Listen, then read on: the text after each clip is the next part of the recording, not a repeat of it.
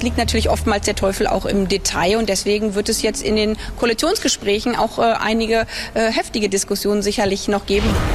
Buongiorno Giulia, allora, buongiorno. Questa sta diventando la nostra copertina di Linus, la Germania, le trattative. Questa era Annalena Baerbock che parla degli Teufel im Detail, cioè del diavolo nei dettagli, ecco, perché esatto. La dichiarazione c'è di accordo per la famosa coalizione semaforo, quindi il verde dei verdi, il giallo dei liberali e il rosso della SPD, però bisognerà ancora mettere a punto alcuni temi.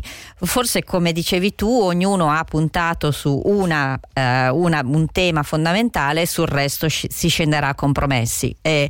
In particolare però, sottolineano tutti i giornali oggi, da una parte la FPD ha messo per iscritto l'impegno a non aumentare le tasse. La SPD ha fatto mettere per iscritto l'impegno a introdurre il salario minimo e a riformare in generale un po' tutto il mercato del lavoro, e l'equazione non torna, cioè senza tasse ma con più spesa pubblica vuol dire che la Germania dovrà abbandonare probabilmente il tabù del pareggio di bilancio, o comunque sfondare, come se ancora ci fosse il tema del Covid, sfondare l'indebitamento. Vedremo, perché in realtà mi sembra che bisogna stare un po' calmi, perché come dice Annalena Baerbock, co-leader dei Verdi, il diavolo nei dettagli, quindi vedremo un po' nei prossimi giorni. Quale sarebbe il punto dei Verdi? Perché mi sono perso. Salario minimo, nessun aumento di tasse. Per i Verdi è la transazione verde. Ah, quindi, ok, sì, quindi diciamo tutta quella parte lì. Certo, e che sappiamo anche lì non è a costo zero, quindi l'equazione è complessa. Lì manca l'entrata, ci sono molte uscite, non vedo le entrate, quindi anche con il tema naturalmente che i consumi devono ripartire, quindi anche le entrate da IVA non sono ancora ai livelli, l'equivalente dell'IVA in Germania non sono ancora ai livelli pre-Covid, quindi sembra un po' un libro dei sogni, però tutti danno per certo questo accordo definitivo. Addirittura c'è anche un altro nodo, a dirti la verità, e lo sottolineano molti giornali tedeschi. Come ricorderete, Olaf Scholz, che sarà quasi certamente cancelliere, è stato nei governi Merkel ministro delle finanze.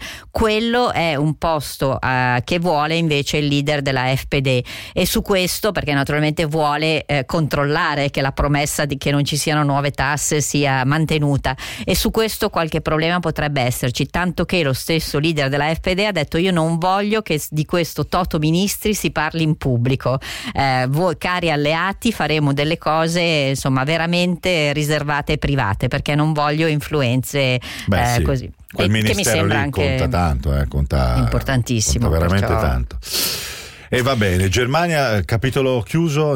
Sì, nel senso che è un po' questo naturalmente che monopolizza tutti i giornali, e siccome ho ascoltato con attenzione l'intervista alla dottoressa Viola, vi dico anche con un certo sconcerto personale che sui giornali britannici praticamente di questa impennata d'accordo, che siamo ormai al quinto, sesto giorno di seguito con più di 40.000 infezioni giornaliere, però già non fa più notizie. Non se ne parla. Le notizie sono i funerali e le indagini su quell'orribile assassinio del deputato conservatore. Si discute di dare più protezione a tutti i parlamentari, di impedire loro di partecipare a incontri dove non ci siano misure di sicurezza. Si discute già di come sarà il grande vertice sul clima che si terrà in Scozia. Di Covid pochissimo. Io lo dico ancora una volta, perché siamo perfettamente in linea io e te, Alessio, insomma, non per autoincensare, però eravamo qui qualche mese fa a dire che campagna vaccinale magnifica e progressiva quella del Regno Unito. Loro a oggi sono a circa il 70% di doppia dose, quindi insomma rispetto a noi adesso siamo più avanti, li abbiamo scavalcati un po', siamo già molto avanti con la terza dose e tra l'altro con AstraZeneca il problema è che comunque resteranno poi, ne parlavano nei giorni scorsi i giornali, resteranno dei problemi anche per il famoso sistema a semafori per lasciare il Regno Unito e tornare nel Regno Unito, perché anche lì cambieranno poi le regole a seconda che uno abbia un ciclo vaccinale fatto con il booster, come lo chiamano gli americani, o no. Perciò non so, sembra un po' così, adesso il fato deciderà. Chi non ha voluto farsi vaccinare ha un destino segnato, e viceversa invece le possibilità di stare meglio ci sono. Guardavo i dati, hanno il doppio circa dei ricoverati in questo momento rispetto all'Italia, sono sui 7.000, noi siamo sui 3.000 e qualche cosa. Perché poi a conferma del fatto che chi si ammala in questo periodo si ammala in modo grave, c'è stato l'allarme 2 giorni fa sul Guardian, questa volta registrato e lanciato dal Sistema Sanitario Nazionale, perché sono i reparti di terapia intensiva che sono di nuovo in sofferenza, con tutte le conseguenze che sappiamo, lo slittamento delle cure, certo, di tutti gli altri, quindi insomma. Andiamo negli Stati Uniti? Sì, negli Stati Uniti invece ci sono 85.000 infezioni al giorno, che sono circa il doppio del Regno Unito. Naturalmente gli Stati Uniti hanno quasi 4 volte la popolazione del Regno Unito, però sono moltissime lo stesso, e per questo, non so se abbiamo tempo, forse sì, abbiamo un audio di 20 secondi perché anche lì c'è il tema di un mandato federale, con tutti i limiti che questo ha negli Stati Uniti, per una sorta di equivalente di Green Pass per aziende con qualsiasi tipo di forza lavoro. Sentiamo l'audio.